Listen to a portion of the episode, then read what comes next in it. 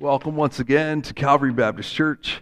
I'm Pastor Ron Hudson, the lead pastor, and I'm so glad you're here this morning for part two of our series, Love Endgame. This series is for students, this series is for graduates, this series is for singles, for married people who want to stay that way.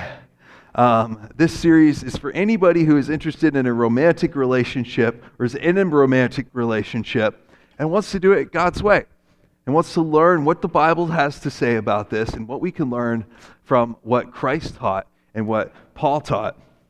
So, if you are in a romantic relationship, you want to be, hope to be, you're trying to figure it out, you're trying to figure out relationships, it's complicated whether you're 13, 16, 26, 36, or 56.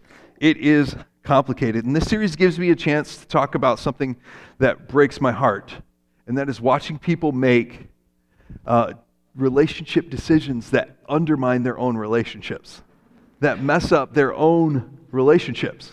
And when people make decisions that mess up their own relationships, it really breaks my heart. When they make what's already complicated more complicated, it really it, it does something to me. It just kind of bothers me because there's enough of unavoidable heartbreak in the world without adding to it with our own decisions. So last week we talked about two myths. Myth number one is the right person myth. And it's not that, that there's a right person out there for everybody. We can argue about that. The right person myth is this belief that no matter what I do now, no matter what's going on in my life right now, no matter what I do, someday I will meet the right person and everything will be okay.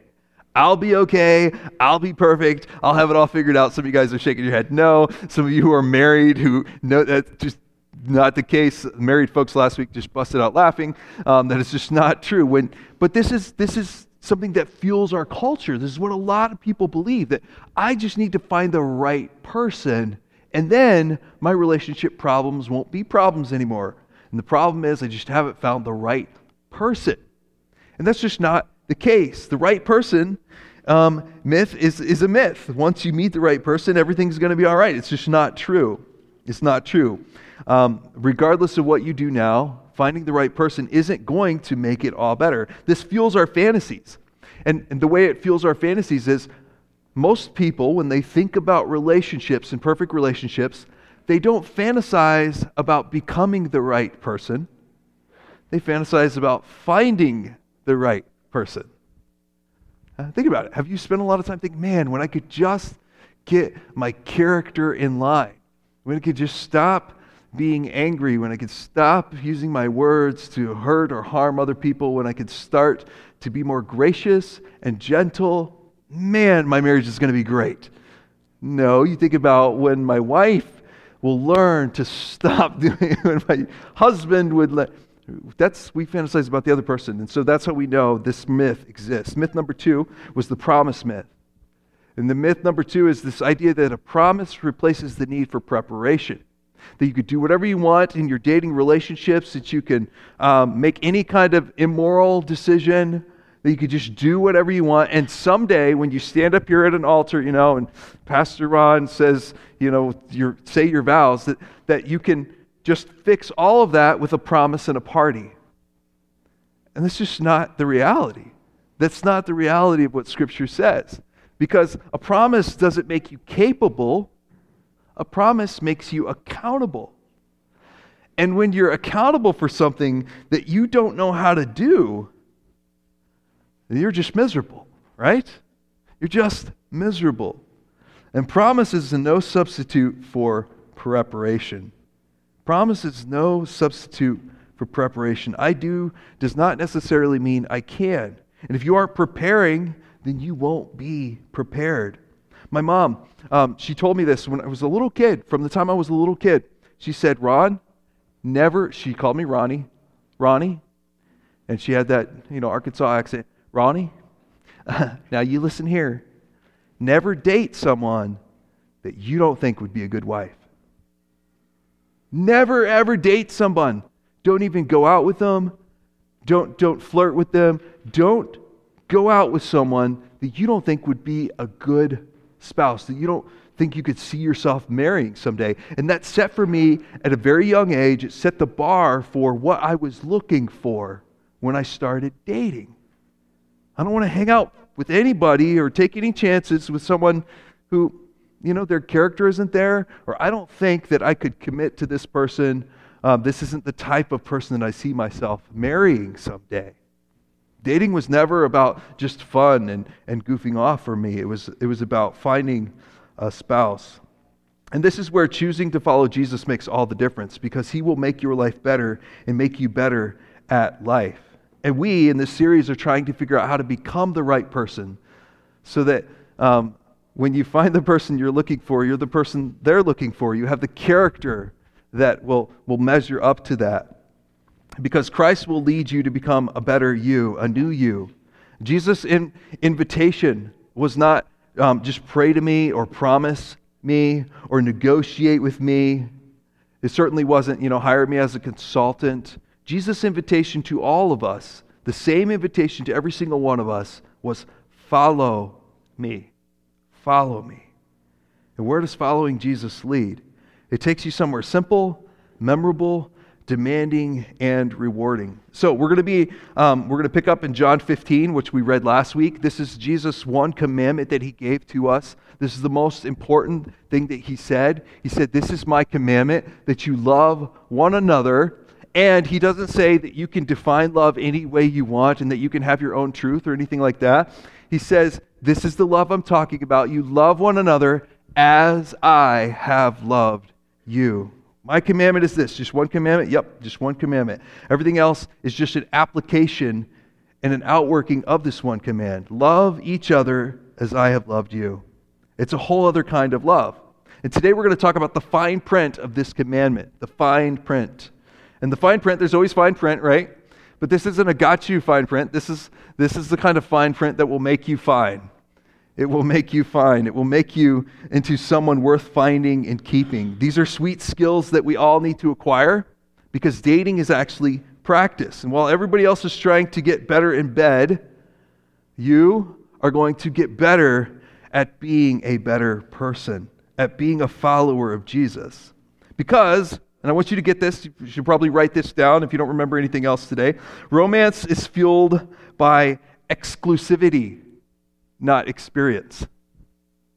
Romance is fueled by exclusivity, not experience. Okay? Romance is fueled by exclusivity, not experience. Sex doesn't make a relationship, sex makes babies. I don't see anybody writing that one down. sex doesn't make a relationship. Sex makes babies. And sex is a great part of relationships. It's good, it's healthy in a marriage relationship. But your problem in your relationship is probably not sex or money, it's probably your walk with Christ. And the Apostle Paul brings us the fine print.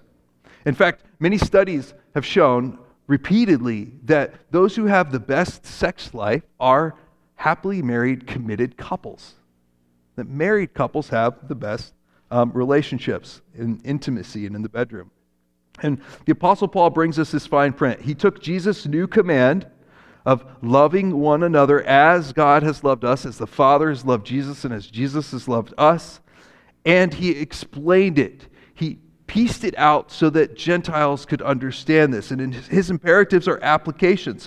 Paul's imperatives are applications of Jesus' command. And he tells us what this new Jesus like approach to relationships look like. And we're going to look at that today in 1 Corinthians chapter 13, which we've been reading. We read it last week, we read it this week. We're going to continue reading it every week.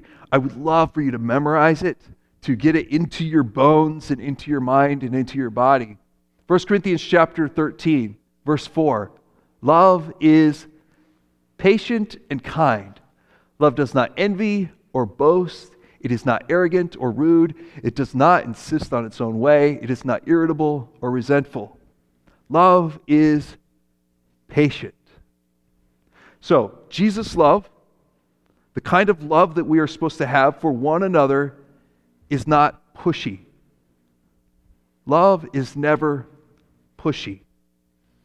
Love pushes me to give you room because love is patient.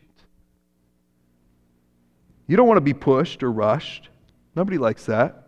Love chooses to move at the other person's pace. It doesn't pressure the other person to match our own pace. And love is a decision to pause rather than to push. Christ like love is a decision to pause rather than to push.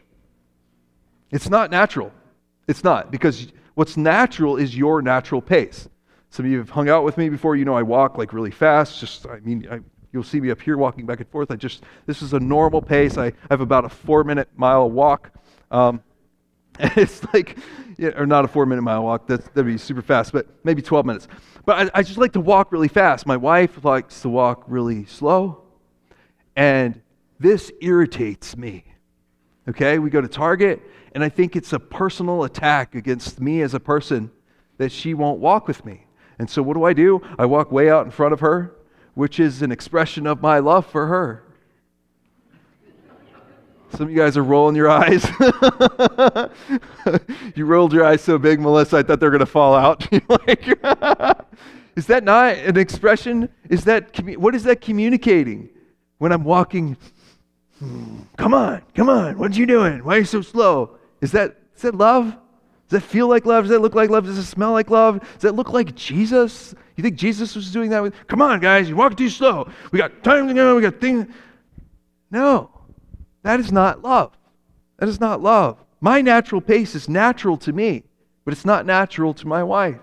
Her natural pace is natural for her, but it's not natural to me. My pace is what's natural for me, and I naturally feel entitled to be pushy when others make me wait. Right? Come on, we got places to go, people to see, things to do. So I feel entitled to be pushy when other people make me wait. But you know what? I, I just talked with Pastor Joe about this this week or last week. When I'm pushy, guess what? I don't feel like me. When I'm impatient, I don't feel good about it. Even if I feel entitled to be impatient and, and to, to treat other people this, I don't feel good about it. I don't feel like me. When I'm pushy, I don't feel like I'm being the me that I want to be.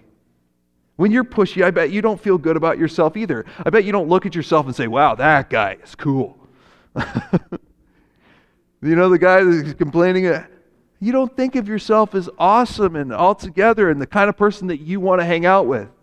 When you think of, man, I want to hang out with someone, you don't think of, I want to hang out with someone who's really impatient and barking orders all the time. Right? No, we don't. When you're pushy, I bet you don't feel love and you don't feel loving? What if instead of directing all this anxiety and stress and impatience at my wife or my partner or my kids or people that I, I volunteer spend time with, what if instead of directing all that anxiety and impatience and stress at others, just trying to will to speed them up, what if instead I focused on choosing love by practicing patience? Love defers. It's what God did and does for you. Paul writes it like this in Romans 5 8. But God commended his love towards us in that while we were yet sinners, Christ died for us. And many of you, you had plenty of time in your life where you did not honor Christ. You did not follow Christ. And aren't you glad he wasn't like, well, are you coming or not? Because the boat's leaving. And he waited for you. Many of you rejected Christ.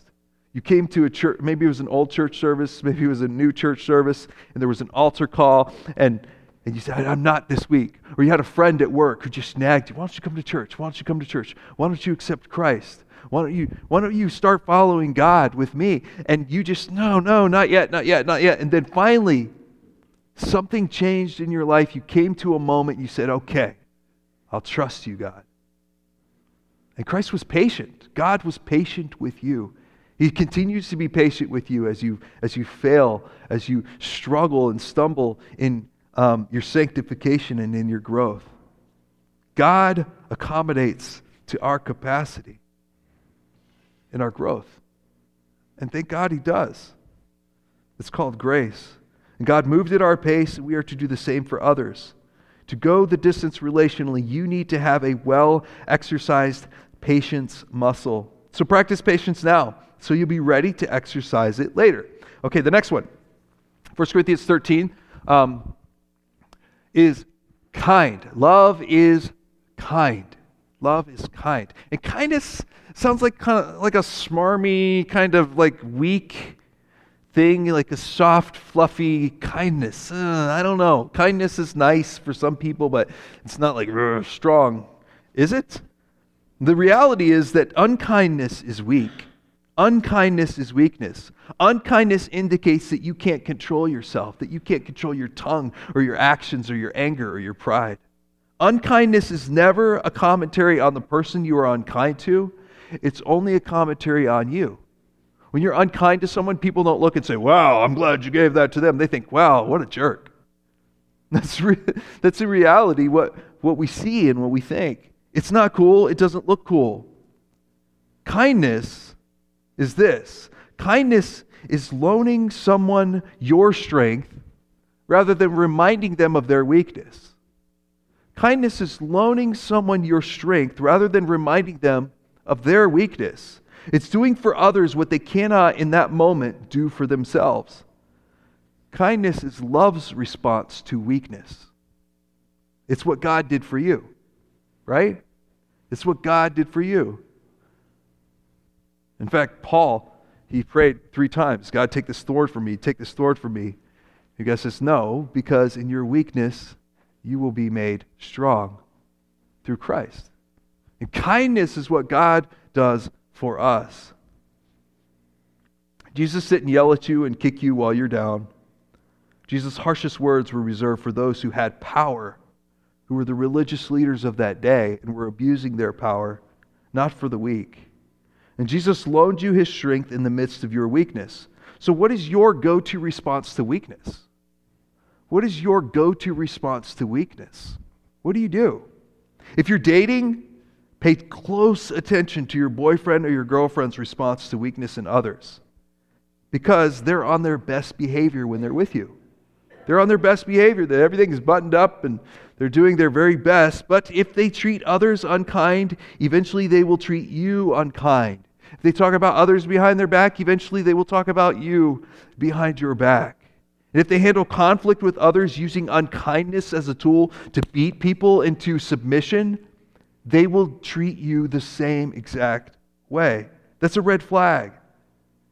How do you think they'll handle conflict with you, with your family, or with your children? People who use kindness as a means to an end usually end up mean in the end.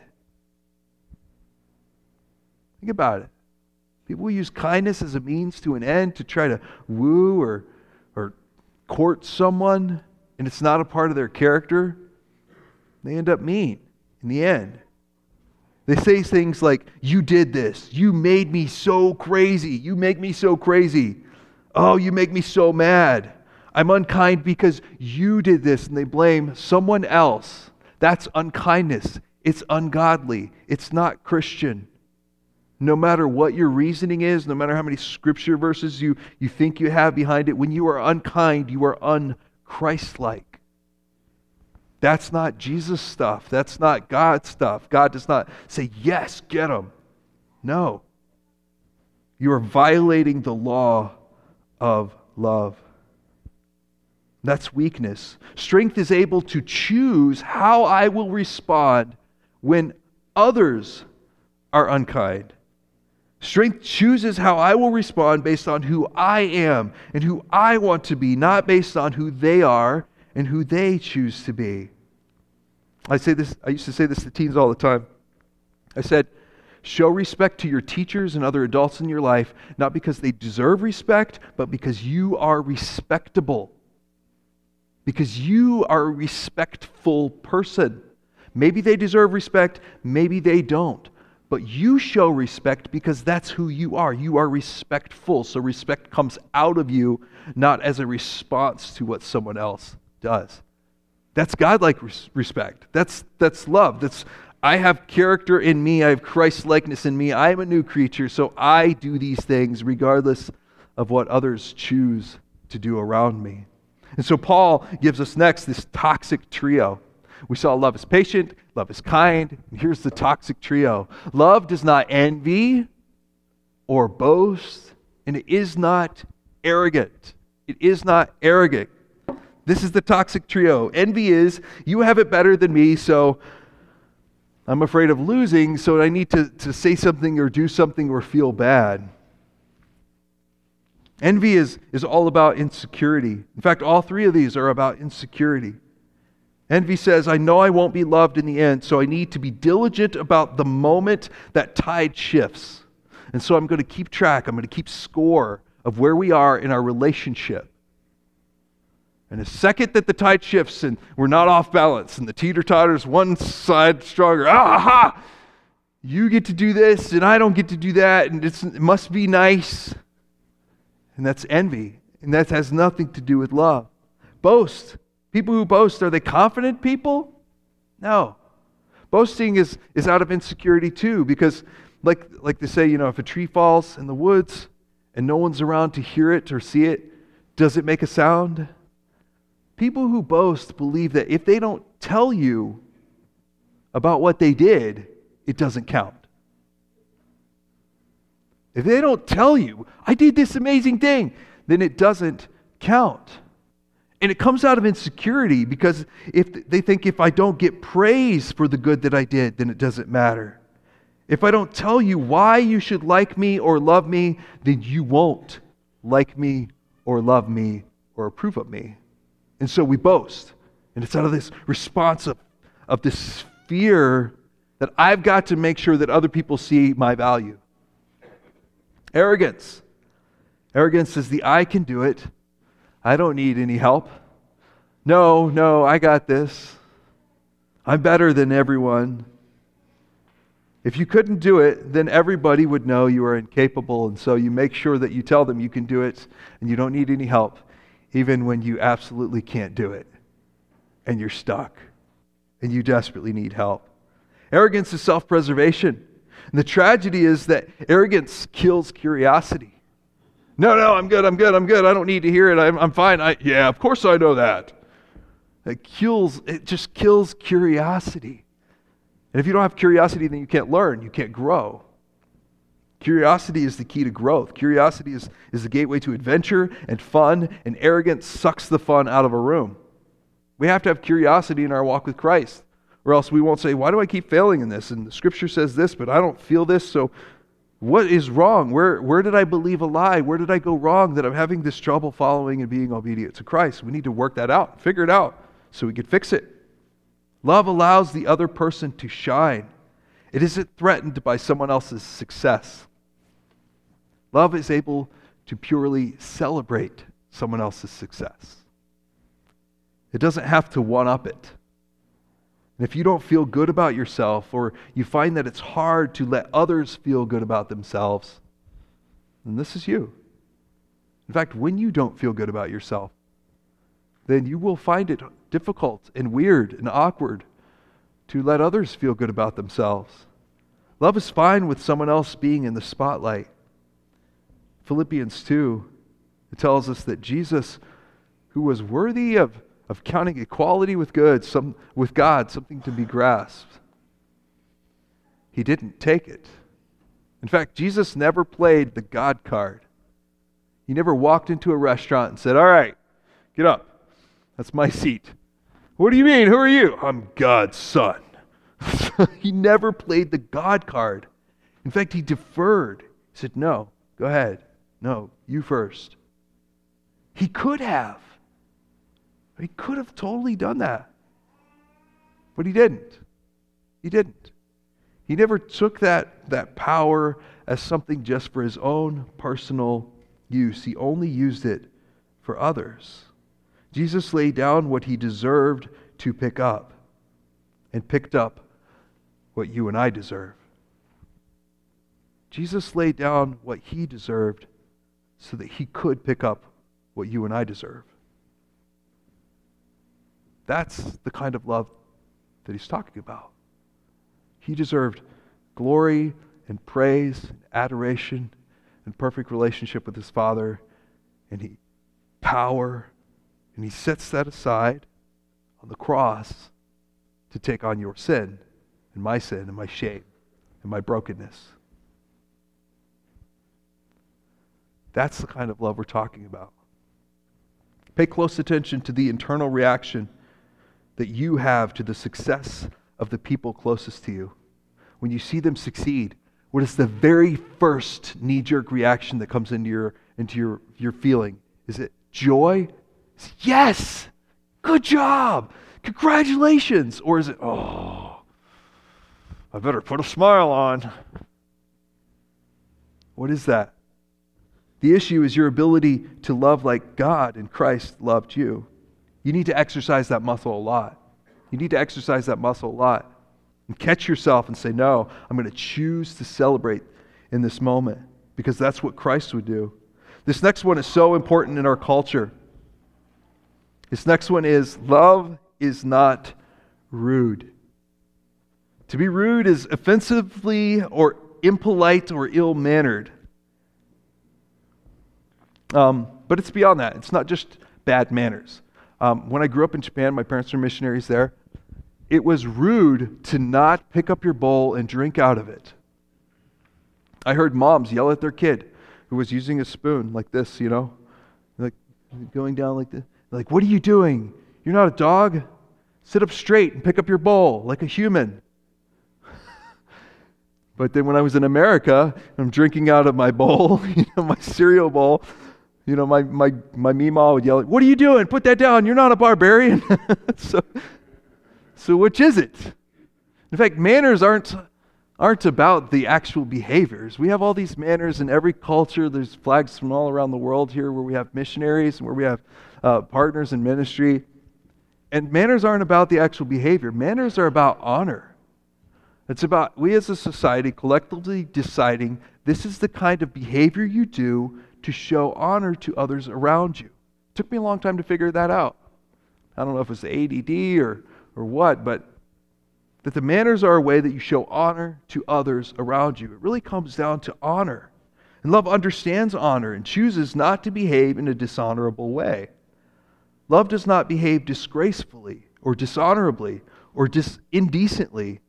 Love doesn't create regret. Love doesn't insist on another drink.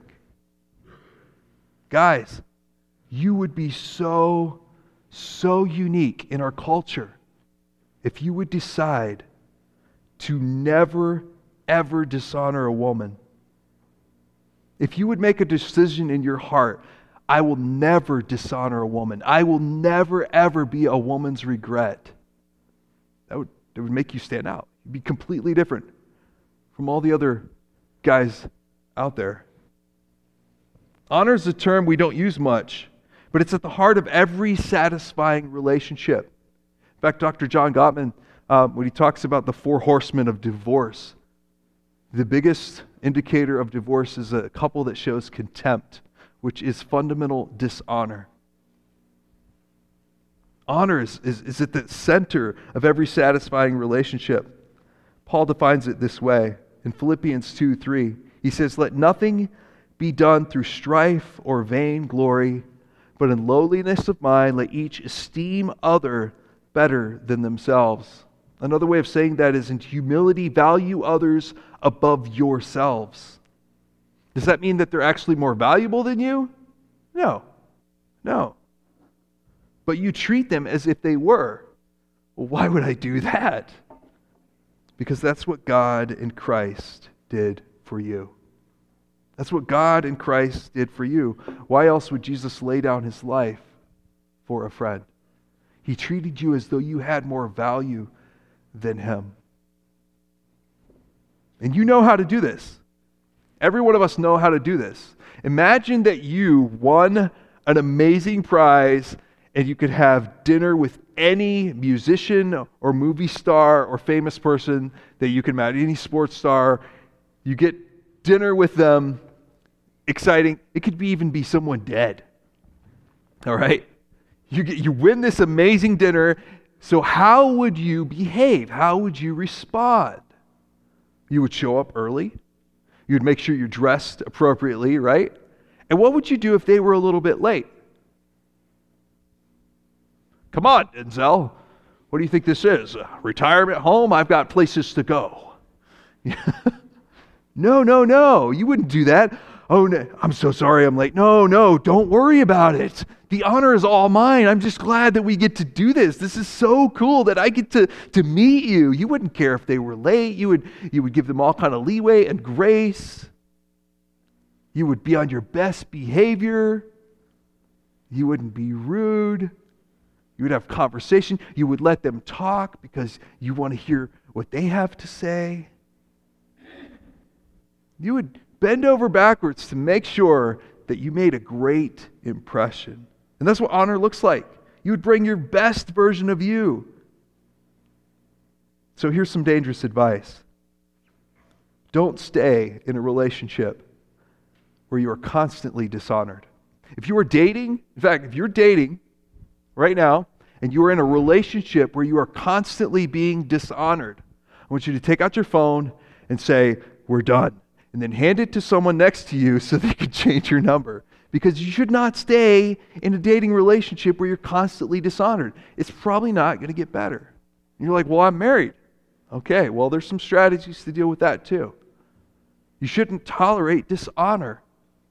Because what happens if we tolerate dishonor in our relationships, if we allow other people to treat us dishonorably, then we start to think that we are dishonorable.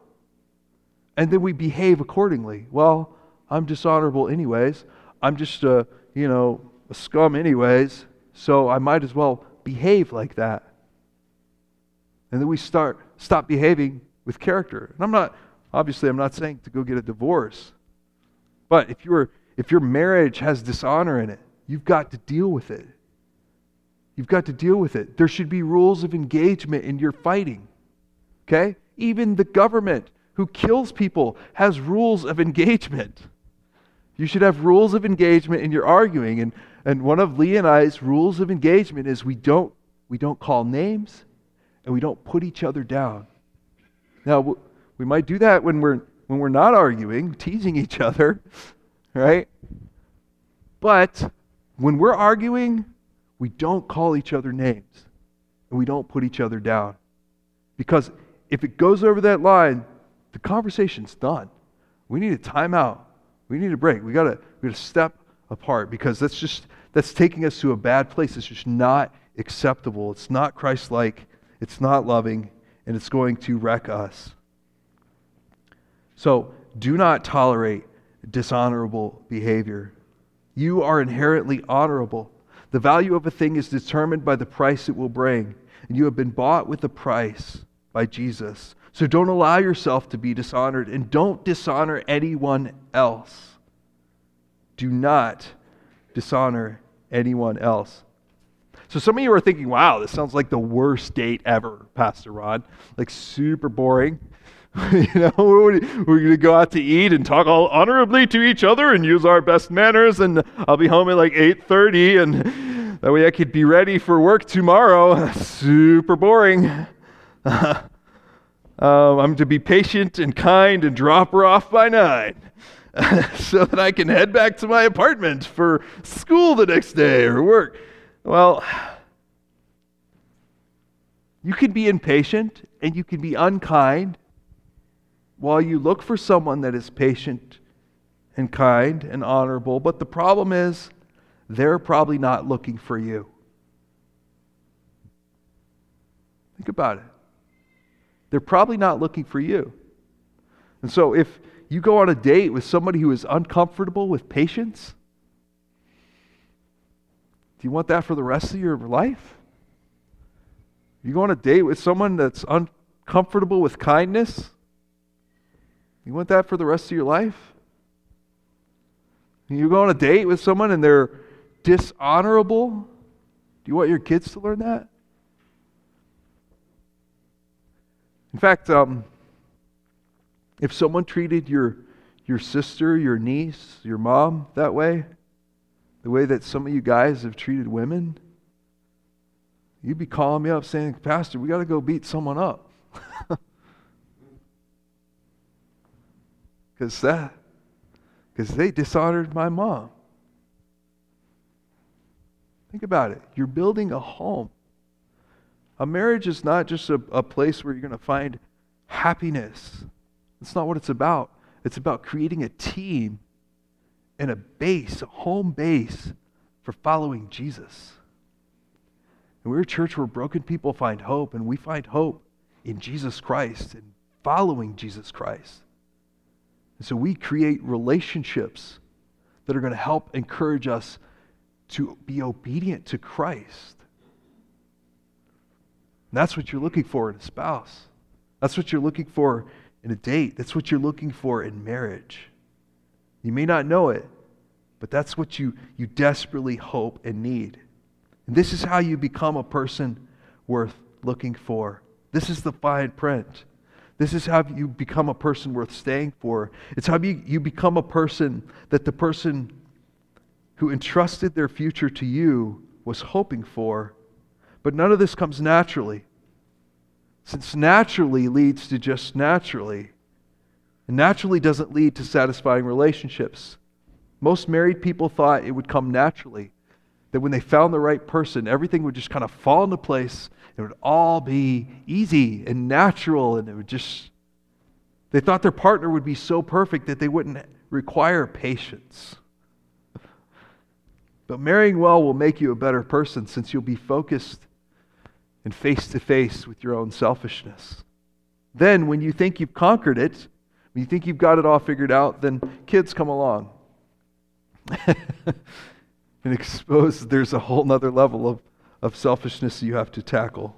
So here's the thing I want you to win relationally. I want you to win.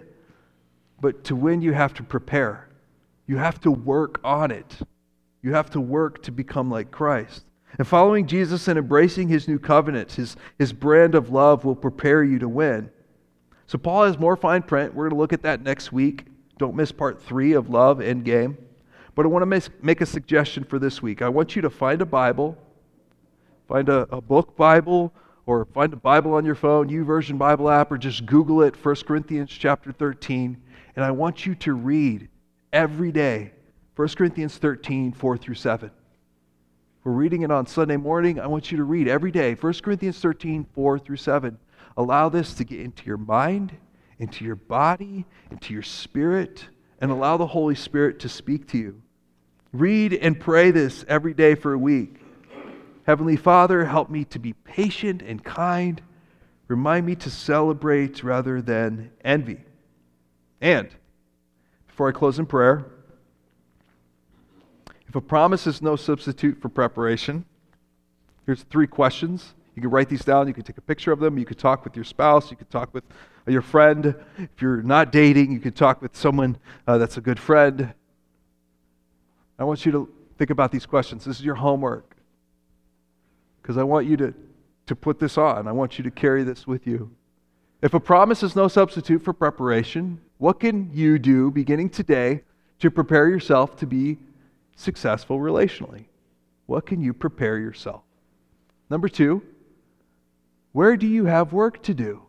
When I talked about patience, kindness, and public celebration of others or honor, which one really stuck like a hot knife? For me, is patience. I got to work on that. I got to work on that. What about for you? What stuck out to you that you know you need to get on your knees and say, God, help me with this? Expose it, show me, and help me change. If you're stuck there, you can ask your partner or your friends, which one do you think I struggle with? They'll tell you. They will tell you with no, no bones about it. Number three, when you think about dinner with a favorite actor or actress or someone famous or that you admire, what would you remind yourself not to do or say that you typically do or say? Think about that this week. Let's pray. Dear Jesus, thank you so much for creating this place, for bringing these people together to be a church where broken people find hope. And God, we pray this week, we invite you this week, your Holy Spirit, to continue to do the work of sanctification and transformation in our hearts as we follow you as your disciples. Expose to us where we are impatient or unkind where we are scared to celebrate others or give them the spotlight and we're arrogant. Expose to us where we dishonor other people. Don't let that be okay with us. Nudge us in our spirit and we will respond this week. Show it to us so that we can change, so that we can lean into you, so that we can become followers of you, so that we can be conformed to your image as you've called us to be your people in this place, your church. Help us to share the love of Christ, to tell others about the gospel, and to bless those around us with your presence, your peace, and grace. We pray these things in Jesus' name. Amen.